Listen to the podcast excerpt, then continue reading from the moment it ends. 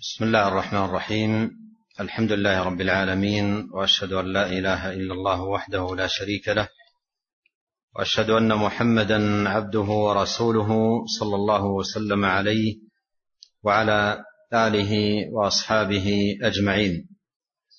اللهم علمنا ما ينفعنا وانفعنا بما علمتنا وزدنا علما وأصلح لنا شأننا كله يا ذا الجلال والإكرام. وبعد فلا نزال مع هذه المنظومة النافعة الماتعة المفيدة للعلامة سليمان بن سحمان رحمه الله تعالى والتي نظم فيها علامات صحة القلب مما قرره ابن القيم رحمه الله تعالى في كتابه إغاثة اللهفان. وعرفنا أن الناظم رحمه الله تعالى بعد أن أنهى نظمه لتلك العلامات على صحة القلب أتبع ذلك بتقرير مفيد لعقيدة أهل السنة والجماعة. المستمدة من كتاب الله تعالى وسنة نبيه الكريم صلوات الله وسلامه وبركاته عليه.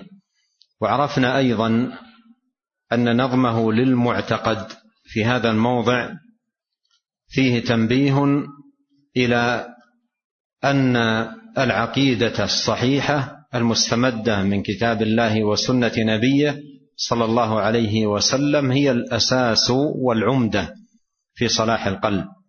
إذ لا يمكن أن يصلح قلب بدون اعتقاد صحيح. فالاعتقاد لصلاح القلب وصلاح العمل كالأساس للبنيان. وقد قال الله تبارك وتعالى ألم تر كيف ضرب الله مثلا كلمة طيبة كشجرة طيبة؟ أصلها ثابت وفرعها في السماء فإذا لم يصلح الأصل كيف يطيب الفرع وقد قال نبينا عليه الصلاة والسلام ألا إن في الجسد مضغة؟ إذا صلحت صلح الجسد كله وإذا فسدت فسد الجسد كله. ألا وهي القلب. فالناظم رحمه الله شرع بعد بيانه لعلامات صحة القلب شرع في تقرير المعتقد فقال رحمه الله الحمد لله والصلاة والسلام على رسول الله نبينا محمد وعلى آله وصحبه ومن والاه. أما بعد فيقول العلامة سليمان بن سحمان رحمه الله تعالى في منظومته فإن رمت النجاة غدا وترجو نعيما لا يصير إلى زوال نعيما لا يبيد وليس يفنى بدار الخلد في غرف عوالي. فلا تشرك بربك قط شيئا فإن الله جل, جل عن المثال. إله واحد أحد عظيم عليم عادل حكم الفعال. رحيم بالعباد إذا أنابوا وتابوا من متابعة الضلال. شديد الانتقام بمن عصاه ويصليه الجحيم ولا يبالي. نعم. هذا وما بعده كله تقرير للمعتقد الحق المستمد من كتاب الله سبحانه وتعالى. يقول رحمه الله فإن رمت النجاة غدا. رمت أي طلبت ورجوت. لنفسك النجاة غدا أي يوم تلقى الله سبحانه وتعالى وتقف بين يديه.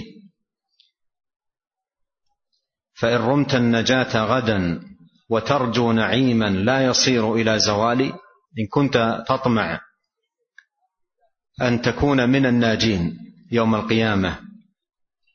ومن الفائزين أيضا بثواب الله سبحانه وتعالى في ذلك اليوم العظيم فعليك بالعناية الدقيقة بإصلاح المعتقد وإقامة الأعمال كلها على توحيد الله وإخلاص الدين له. قال فإن رمت النجاة غدا وترجو نعيما لا يصير إلى زوال إذا هنا ذكر النجاة أي من النار وسخط الله سبحانه وتعالى وذكر في الوقت نفسه الفوز بالثواب وترجو نعيما لا يصير إلى زوال ترجو الفوز برضا الله والفوز بجنته ونعيمه سبحانه وتعالى. نعيما لا يصير إلى زوال نعيما لا يبيد وليس يفنى بدار الخلد في غرف عوالي. إذا كنت ترجو لنفسها نفسك ذلك النعيم الذي الذي لا ينفد أي الذي يبقى ويدوم أبد الآباد لا يحول ولا يزول كما قال الله سبحانه وتعالى إن الذين آمنوا وعملوا الصالحات كانت لهم جنات الفردوس نزلا خالدين فيها لا يبغون عنها حولا. وقال ما عندكم ينفد وما عند الله باق. فمن كان يرجو هذا النعيم فعليه بالعناية بإصلاح المعتقد والابتعاد عن الإشراك بالله سبحانه وتعالى. وهذا هو الأساس الذي يبنى عليه الدين كله. وقد جاء في الدعاء الماثور عن نبينا عليه الصلاة والسلام فيما كان يقوله في صلاته قبل أن يسلم وأسألك نعيما لا ينفد وقرة عين لا تنقطع. نعيما لا ينفد وقرة عين لا تنقطع. فسأل الله سبحانه وتعالى النعيم الذي لا ينفد أي الذي يبقى ويدوم وهو نعيم الجنة. قال فلا تشرك بربك قط شيئا. احذر الشرك أشد الحذر وجانبه أشد المجانبة. فلا تشرك بربك قط شيئا أي أي شيء كان. فإن الشرك أظلم الظلم وأكبر الجرم وهو الذنب الذي لا يغفر.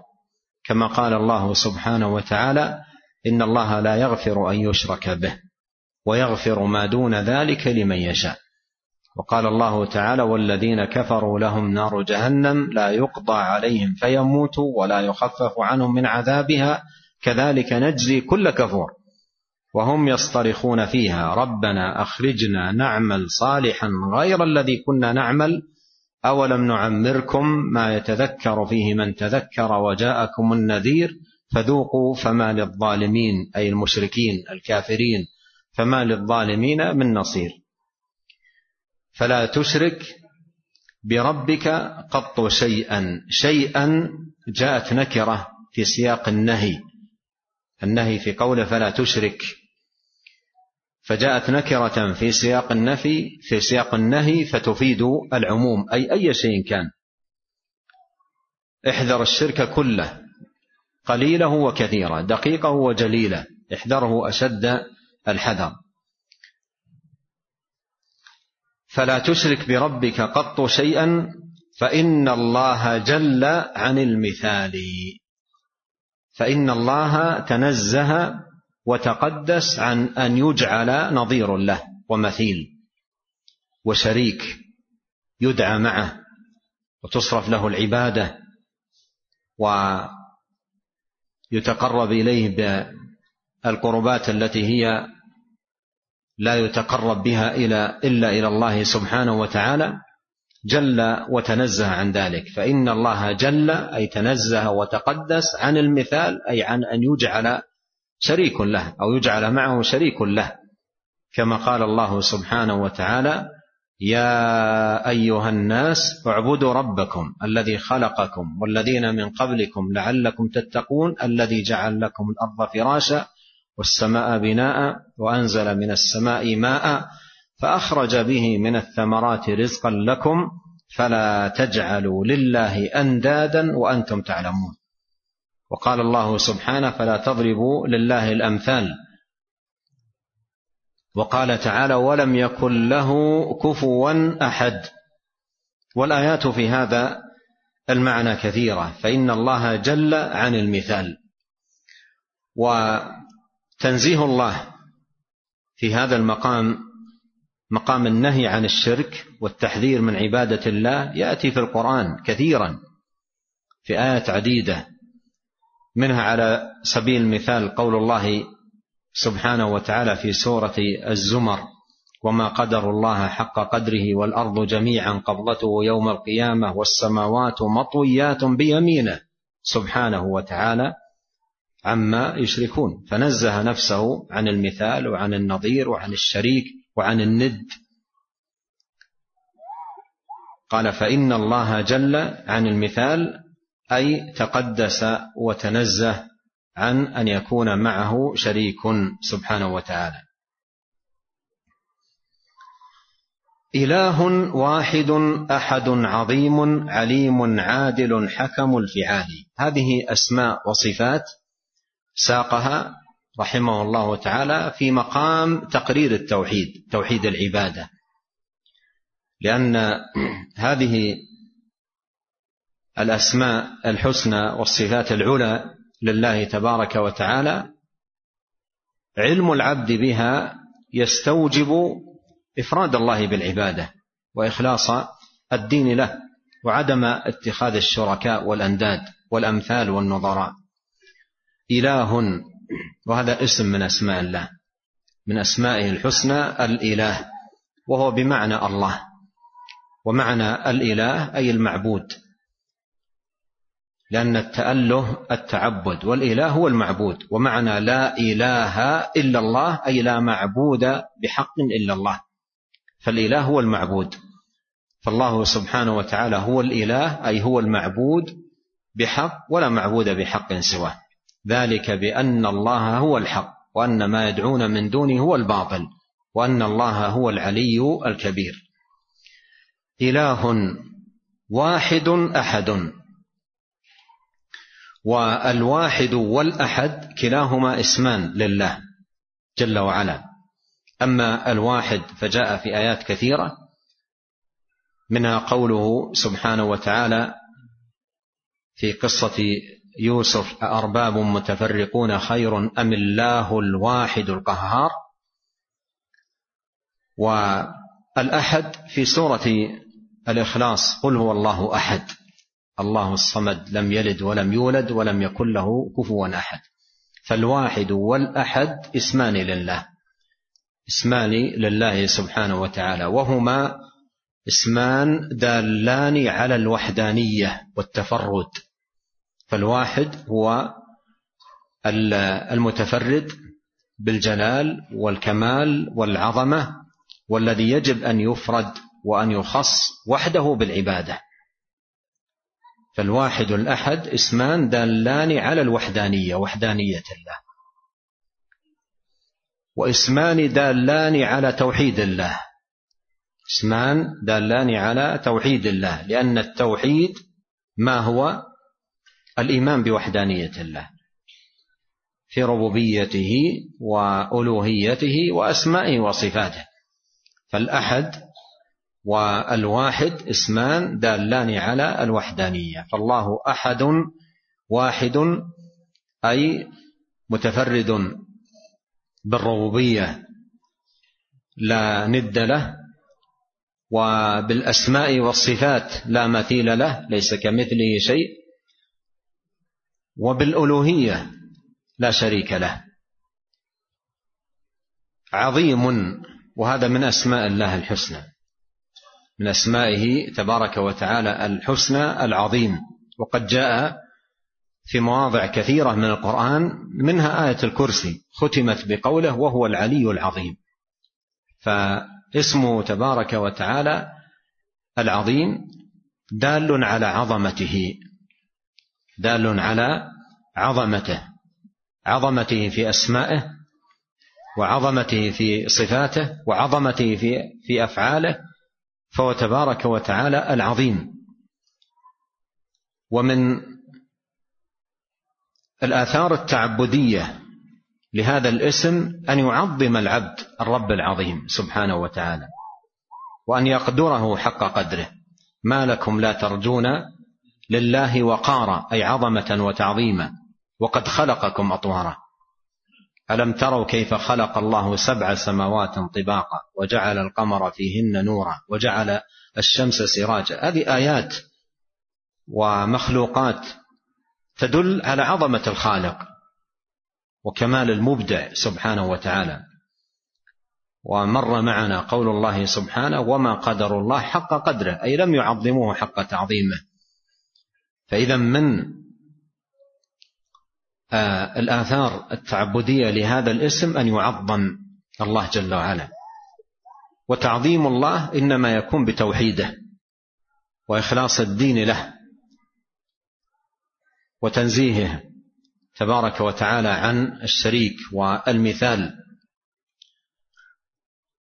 ولهذا قال الله سبحانه وتعالى عن الكفار الذين يصلون يوم القيامة النار قال إنه كان لا يؤمن بالله العظيم. إنه كان لا يؤمن بالله العظيم. لأنه لو عرف عظمة الله لأخلص الدين له. ولم يجعل معه شريكا حجرا من الأحجار أو شجرة من الأشجار أو قبرا من القبور أو غير ذلك. عليم. وهذا أيضا من أسماء الله الحسنى. وقد ورد في مواضع كثيرة من القرآن الكريم ودال على كمال العلم وأن الله سبحانه وتعالى أحاط بكل شيء علما وأحصى كل شيء عددا علم ما كان وما سيكون وما لم يكن لو كان كيف يكون. وعلمه تبارك وتعالى علم كامل لم يسبقه عدم ولا يلحقه نسيان وهو علم محيط بكل شيء. وهو علم محيط بكل شيء. قال الله سبحانه وتعالى الله الذي خلق سبع سماوات ومن الأرض مثلهن يتنزل الأمر بينهن لماذا؟ لتعلموا أن الله على كل شيء قدير وأن الله قد أحاط بكل شيء علما. فالإيمان باسمه العليم يتضمن الإيمان بما دل عليه هذا الاسم من ثبوت العلم صفة لله تبارك وتعالى العلم المحيط بكل شيء. وسع كل شيء علما. عادل. وهذا فيه إثبات العدل صفة لله. إثبات العدل صفة لله تبارك وتعالى. وقوله عادل هذا من باب الإخبار. يخبر عن الله سبحانه وتعالى بأنه عادل و ذلك فيه إثبات كمال عدل الله. أي أنه لا يظلم وما ربك بظلام للعبيد. لا يظلم الله سبحانه وتعالى مثقال ذرة. فهو عدل لا يظلم. عدل لا يظلم. ففيه إثبات كمال عدله سبحانه وتعالى. وهو جل وعلا عدل يأمر بالعدل. إن الله يأمر بالعدل. فهو عدل يأمر بالعدل ويحب العدل. وهو سبحانه وتعالى لا يظلم. وفي الحديث إني حرمت الظلم على نفسي وجعلته بينكم محرما فلا تظالموا. عدل حكم الفعال أي أنه حكيم في أفعاله كلها وأفعاله كلها صادرة عن حكمة فهو عز وجل حكيم. ومن اسمائه الحسنى الحكيم أي الذي له الحكم والحكمة. فأفعاله كلها صادرة عن حكمة. تنزه تبارك وتعالى وتقدس عن الباطل وعن العبث. قال تعالى أفحسبتم أنما خلقناكم عبثا؟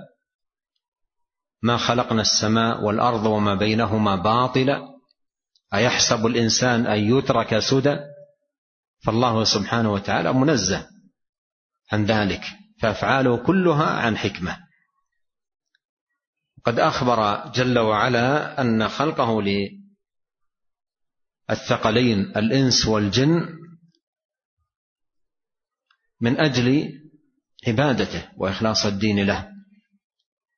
قال وما خلقت الجن والإنس إلا ليعبدون. هذه الحكمة من خلقه. فما خلق هذا الإنسان عبثا ولا أوجده باطلا وإنما خلقه لمقصد عظيم وغاية جليلة وهي أن يعبد ربه وأن يخلص الدين له. إلا ليعبدون أي إلا لآمرهم بعبادته. رحيم بالعباد. والرحيم اسم من أسماء الحسنى.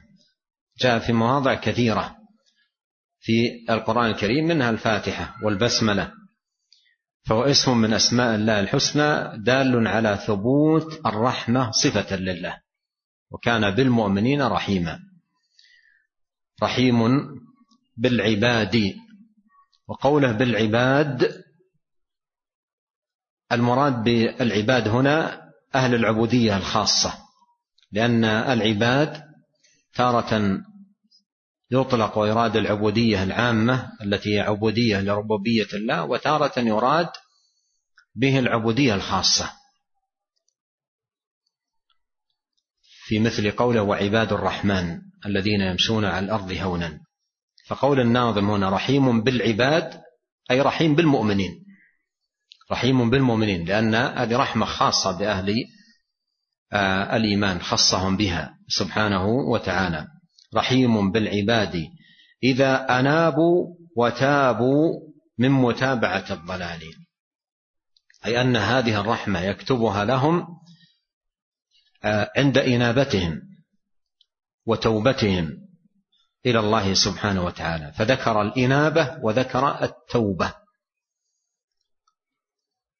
ومن الآيات التي جمع فيها بين الإنابة والتوبة قول الله سبحانه قل يا عبادي الذين أسرفوا على أنفسهم لا تقنطوا من رحمة الله إن الله يغفر الذنوب جميعا إنه هو الغفور الرحيم وأنيبوا إلى ربكم وأسلموا له. هذه الإنابة في قوله أنيبوا إلى ربكم فأين التوبة؟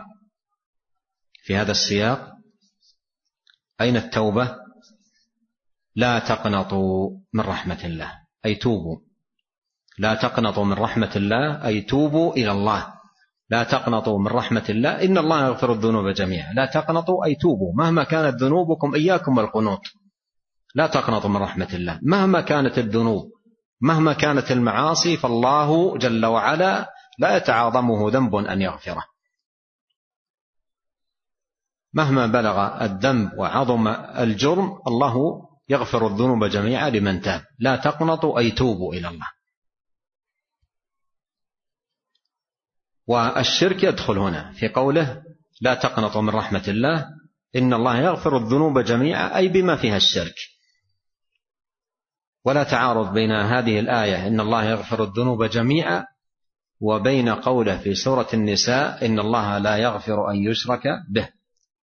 لماذا؟ لأن قوله إن الله لا يغفر أن يشرك به هذا في حق من مات. وقوله إن الله يغفر الذنوب جميعا في حق من تاب. من تاب تاب الله عليه مهما كان ذنبه ومهما كانت جريمته. فقوله لا تقنطوا من رحمة الله أي توبوا إلى الله وقوله أنيبوا إلى ربكم أي أقبلوا عليه وعلى طاعته. وإذا جمع بين التوبة والإنابة فإن التوبة تعني الإقلاع عن الذنوب والإنابة تعني, تعني الإقبال على الله بفعل الطاعات والاستكثار من العبادات. إذا تابوا إذا أنابوا وتابوا من متابعة الضلال أي أقلعوا عن متابعة الضلال والباطل وأقبلوا على الله سبحانه وتعالى. شديد الانتقام بمن عصاه. هذا مقابل لقوله رحيم بالعباد. إذا أنابوا وتابوا. وهو أيضا شديد الانتقام بمن عصاه. ويصليه الجحيم ولا يبالي. ويصليه الجحيم ولا يبالي. بمعنى أن من عصى الله سبحانه وتعالى كفرا وشركا وتكذيبا فإن الله سبحانه وتعالى يصليه النار ولا يبالي ويخلده فيها أبد الآباد. ولا يكون له في يو ولا يكون له يوم القيامة أي مطمع في رحمة الله. إطلاقا. لا مطمع للكافر يوم القيامة في رحمة الله. ليس له في النار ليس له إلا النار خالدا فيها مخلدا أبد الآباد. لا مطمع له في الرحمة. قد مر معنا الآية الكريمة والذين كفروا لهم نار جهنم لا يقضى عليهم فيموتوا ولا يخفف عنهم من عذابها كذلك نجزي كل كفور قوله رحيم ثم بعدها قوله شديد الانتقام فيه الجمع بين الترغيب والترهيب. البشارة والنذارة مبشرين ومنذرين. وهذا في القرآن كثير. نبئ عبادي أني أنا الغفور الرحيم وأن عذابي هو العذاب الأليم. نبئ عبادي أني أنا الغفور الرحيم وأن عذابي هو العذاب الأليم. وإيمان العبد بذلك كله أن الله غفور رحيم وأن عذابه هو العذاب الأليم هو الذي يحدث التوازن في العبودية عند العبد خوفا ورجاء رغبا ورهبا. أما الذي يأخذ نبئ عبادي أني أنا الغفور الرحيم ويترك ما بعدها وأن عذابي هو العذاب الأليم يامن من مكر الله. والذي يأخذ وأن عذابي هو العذاب الأليم ويغفل عن أني أنا الغفور الرحيم يقنط من رحمة الله. وإذا جمع معا حصل التوازن. حصل التوازن بالجمع بين الرجاء والخوف. يرجون رحمته ويخافون عذابه. يرجون رحمته ويخافون عذابه. نعم. قال رحمه الله تعالى فبادر بالذي يرضى لتحظى بغير بخير في الحياة وفي المآل ولازم ذكره في كل وقت ولا تركن إلى قيل وقال. نعم. قال رحمه الله فبادر أي سارع يا من ترجو لنفسك النجاة وتروم السعادة يوم لقاء الله بادر أي سارع بالذي يرضى وسارعوا إلى مغفرة من ربكم. بادر وسارع. إياك والتكاسل والتقاعس والفتور. وعليك بالمسارعة والمسابقة في الخيرات. فبادر بالذي يرضى أي بالذي يرضاه سبحانه وتعالى من صالح الأعمال وسديد الأقوال. فبادر بالذي يرضى لتحظى أي من أجل أن تحظى من أجل أن تفوز بخير في الحياة وفي المآل. من أجل أن تحظى وتفوز بالخير في دنياك وأخراك. وهذا فيه أن طاعة الله والعمل بمرضاته سبحانه وتعالى سبب لسعادة العبد في الدنيا والآخرة. كما قال الله سبحانه وتعالى من عمل صالحا من ذكر أو أنثى وهو مؤمن فلنحيينه حياة طيبة ولنجزينهم أجرهم بأحسن ما كانوا يعملون. فالعمل الصالح والإيمان يترتب عليه السعادة والفلاح في الدنيا والآخرة. قال ولازم ذكره في كل وقت. لازم ذكر الله سبحانه وتعالى في كل الأوقات. وجميع الأحوال. ونبينا عليه الصلاة والسلام كان يذكر الله في كل أحواله أي قائما وقاعدا وعلى جنب. وقد ذكر الله سبحانه وتعالى في سورة آل عمران في أواخرها من صفات أولي الألباب الذين يذكرون الله قياما وقعودا وعلى جنوبهم. ولازم ذكره في كل وقت ولا تركن إلى قيل وقال أي لا تضيع وقتك في القيل والقال. وفي الحديث آه، عن نبينا عليه الصلاة والسلام إن الله يرضى لكم ثلاثا ويكره لكم ثلاثا وذكر أنه يكره قيل وقال وكثرة السؤال وإضاعة المال فلا تركن لقيل وقال أي لا تضيع عمرك وحياتك في قيل وقال. وإنما احرص على أن تشغل وقتك بذكر الله. ومن ذكر الله سبحانه وتعالى تعلم العلم والتفقه في دين الله تبارك وتعالى ومطالعة كلام أهل العلم في المصنفات والمؤلفات العلمية وأيضا سماع الدروس العلمية وحضور مجالس العلم هذا كله من حفظ الوقت في ذكر الله سبحانه وتعالى. ولا تركن إلى قيل وقال. وأحد علماء الكلام بعد أن أمضى شوطا طويلا من عمره في علم الكلام الباطل قال على وجه الندم من هذا الذي حصل منه في وقت طويل من عمره قال لم نستفد من جمعنا طول عمرنا سوى أن جمعنا قيل وقالوا. قال ذلك على وجه الندامة. وإذا كانت الإنسان مجالسه قيل وقال. قيل وقال وبئس مطية المرء زعم. قيل كذا ويقال كذا. ماذا سيكون رصيده؟ من الخيرات مما يريد أن يلقى الله سبحانه وتعالى به؟ شتان بين من رصيده قيل وقال وبين من هو مشتغل بذكر الله سبحانه وتعالى تفقها وتعلما وتسبيحا وتهليلا وحمدا ودعوة إلى الله وغير ذلك من أبواب الخير ومجالاته. نعم. قال رحمه الله تعالى وأهل العلم جالسهم وسائل ولا يذهب زمانك في اغتفال قال ولا وأهل العلم جالسهم. هذا متعلق بما قبله لأن حذر من الركون إلى قيل وقال أي المجالس التي ليس فيها إلا قيل وقال قال هذه ازهد فيها وأعرض عنها ولا تجعلها من مجالسك. وأهل العلم جالسهم. لا تجالس أهل وقيل وقال وإنما جالس أهل العلم. فإن مجالستهم غنيمة. وربح لك في الدنيا والآخرة. لأنهم يذكرون الغافل ويعلمون الجاهل ويعظون العاصي ويشدون من أزر المطيع ويفقهون في دين الله ويعينون الناس على طاعة الله سبحانه وتعالى.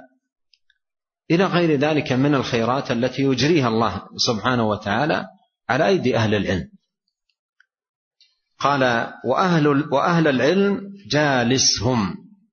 احرص على مجالستهم. احرص على مجالستهم. وأهل العلم جالسهم. وسائل. أيضا تعلم وتفقه. واسألهم عما تجهل من أمر دينك. وأهل العلم جالسهم. وسائل. ولا يذهب زمانك في اغتفالي إياك ثم إياك أن تذهب حياتك في الغفلة. إياك أن تذهب حياتك في الغفلة. والأيام والشهور والأعوام تجري. إن لم يأخذها الإنسان ويزم نفسه فيها بزمام الشرع وإلا يذهب الوقت وينقضي العمر. فإياك أن يذهب عمرك وزمانك في اغتفال أي في غفلة عن الله وعن طاعته سبحانه وتعالى. وقوله أهل العلم جالسهم وسائل فيه التنبيه على أهمية المجالس التي فيها أهل الخير وأهل الفضل وأهل النبل وأهل العلم وأن هذه المجالس ينبغي على العبد أن يصبر نفسه فيها. كما قال الله تعالى واصبر نفسك مع الذين يدعون ربهم بالغداة والعشي يريدون وجهه ولا تعد عيناك عنهم. تريد زينة الحياة الدنيا ولا تطع من أغفلنا قلبه عن ذكرنا واتبع هواه وكان أمره فرطا. هذه ثلاث انتبه لها. ولا تطع من هو موصوف بهذه الصفات الثلاث. ولا تطع من أغفلنا قلبه عن ذكرنا. واتبع هواه وكان أمره فرطا. من كان هذا وصفه احذره واحذر من مجالسته. لأنه في غفلة عن الله وعن طاعته. ومتبع لهواه. وأمره منفرط ضائع. فشخص هذه صفته ليس للمرء أن يجالسه لأن في مجالسة مثل هؤلاء العطب وإنما الذين يجالسون أهل العلم. يقول ابن القيم رحمه الله في كتابه الوابل الصيب فإذا أراد العبد أن يقتدي برجل هذه مسألة مهمة وكثيرا ما يسأل عنها خاصة الشباب ومن كان أيضا في بدايات التدين والاستقامة. يقول فإذا أراد العبد أن يقتدي برجل فلينظر هل هو من أهل الذكر أو من الغافلين؟ وهل الحاكم عليه الهوى أو الوحي؟ فإن كان الحاكم عليه هو الهوى وهو من أهل الغفلة. وكان أمره فرطا فينبغي للرجل آه، آه، فإن كان الحاكم عليه هو الهوى وهو من أهل الغفلة كان أمره فرطا فينبغي للرجل أن ينظر في شيخه وقدوته ومتبوعه فإن وجده كذلك فليبعد منه. إن وجده كذلك كذلك أي غافل متبع لهواه أمره فرطة ضايع عليه أوقاته وهذا يكتشف في الفرائض بالدرجة الأولى ولا سيما الصلاة. ولهذا بعض آه، من كانوا يرحلون قديما في طلب العلم إذا وصل إلى بلدة إذا وصل إلى بلدة ليتلقى العلم عن شيخ من الأشياخ يمتحنه في الصلاة ينظر في المسجد هل هو مواظب على الصلاة أو لا. من وجده مفرط في الصلاة تركه. فالصلاة محك وميزان يومي يكتشف فيه من جمع الله سبحانه وتعالى له أمره في طاعة الله وبين من أمره فرطة. والصلاة أكبر شاهد على ضياع الأمر لأن الصلاة أعظم أركان الإسلام بعد الشهادتين. أحد المعاصرين قرأت له يقول أن أنني مرة في أحد المساجد حضرت لشخص آه، يوصف بأنه داعية ويتكلم عن الإسلام والإسلام والإسلام يقول كلام كان مؤثر جدا. فأعجبت به وقلت هذا الشخص هو بغيتي سألازمه وأستفيد منه. فسألت عن منطقته حتى أستفيد منه وأتيت إلى المسجد في صلاة الفجر. فلما صلينا ما وجدته. قلت لعله مريض أو مسافر. وجئت اليوم الثاني ما وجدته. فسألت عن جماعة المسجد. قالوا هو لا يأتي لصلاة الفجر. قال لا يأتي لصلاة الفجر. وإن أتى نادرا يأتي. قلت سأذهب إليه وأناصحه.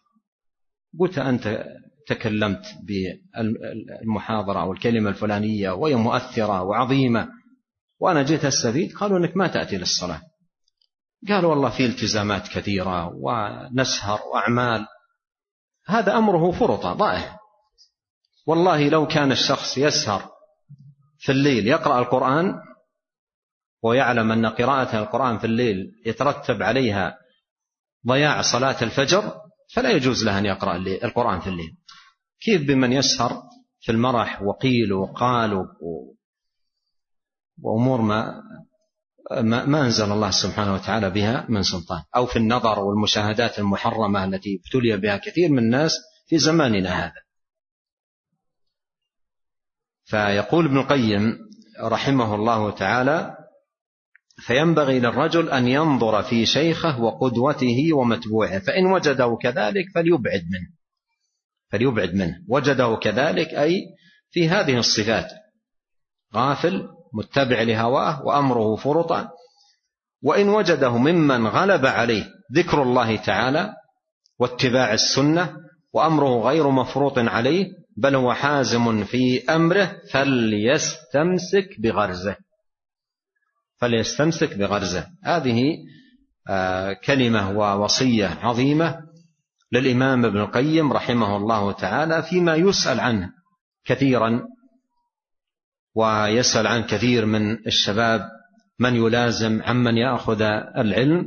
فهذه آمارات وعلامات دقيقة جدا ذكرها الإمام ابن القيم مستنبطة من الآية الكريمة من سورة الكهف. نعم.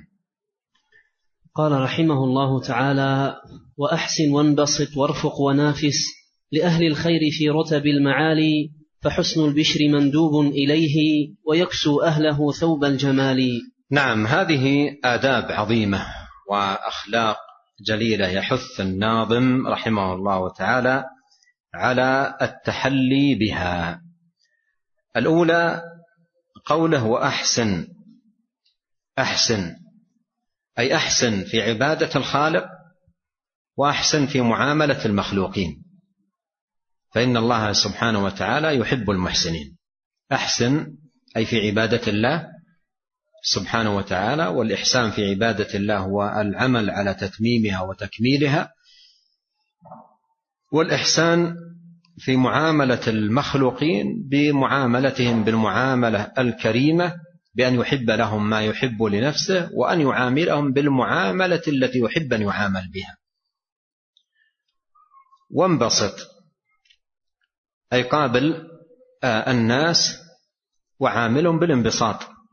كن منبسطا تلقاهم بطلاقة الوجه وجمال المحيا وكريم الخلق والمعاملة. وأحسن وانبسط وارفق. أي تحل بالرفق فإن الرفق ما دخل في شيء إلا زانه ولا نزع من شيء إلا شانه. وضد الرفق الطيش والعجلة والاندفاع. فيحذر من هذه الصفات ويتحلى المرء بالرفق في معاملاته. فإن الله سبحانه وتعالى رفيق يحب الرفق ويعطي على الرفق ما لا يعطي على العنف والشدة. ونافس لأهل الخير في رتب المعالي. احرص على أن تنافس أهل الخير. في ماذا؟ في رتب المعالي أي في الرتب العالية التي ترتفع بها درجات العبد عند الله سبحانه وتعالى. والتنافس في آه، آه، الخيرات أمر محمود ومرغب فيه. وفرق بين التنافس والحسد. التنافس أن يجاهد الإنسان نفسه على أن يسبق الآخرين في المعالي. وهذا أمر محمود. وفي ذلك فليتنافس المتنافسون. فيحرص على المسابقة. هذا أمر محمود. يعني مثلا تعرف مثلا من أحد أصدقائك أنه كل يوم يأتي إلى المسجد من بعد بعد الأذان مباشرة. وتقول لا أنا أريد أن أسبقه. وآتي قبل الأذان. هذا محمود. أمر يحمد. والتنافس يكون سبب في قوة العمل والمزيد منه. أما الحسد الذي هو تمني زوال الخير عن الغير فهذا أمر ذمه الله وهو من صفات اليهود ومن صفات إبليس. أمر ذمه الله سبحانه وتعالى. ونافس لأهل الخير في رتب المعالي. فحسن البشر مندوب إليه ويكسو أهله ثوب الجمال. حسن البشر أي أن يقابل الناس بوجه طليق مثل ما في صحيح مسلم عن أبي ذر لا تحقرن من المعروف شيئا ولو أن تلقى أخاك بوجه طليق. فهذا ال- ال- الذي هو البشر وطلاقة الوجه آه، سبب في جمال الشخص.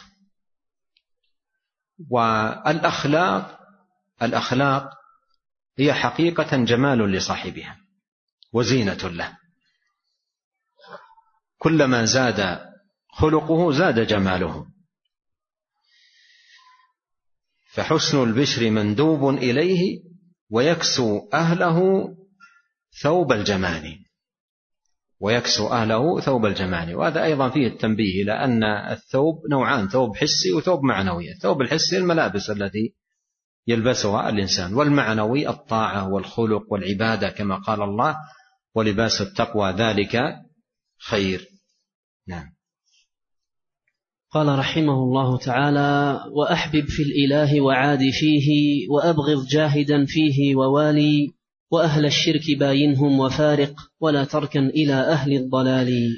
وهذان البيتان عقدهما في بيان أوثق عرى الإيمان.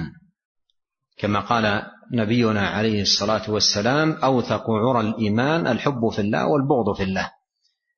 وجاء في الحديث الصحيح عن آه، أبي أمامة في سنن أبي داود وغيره أن النبي صلى الله عليه وسلم قال من أحب في الله وأبغض في الله وأعطى لله ومنع لله فقد استكمل الإيمان.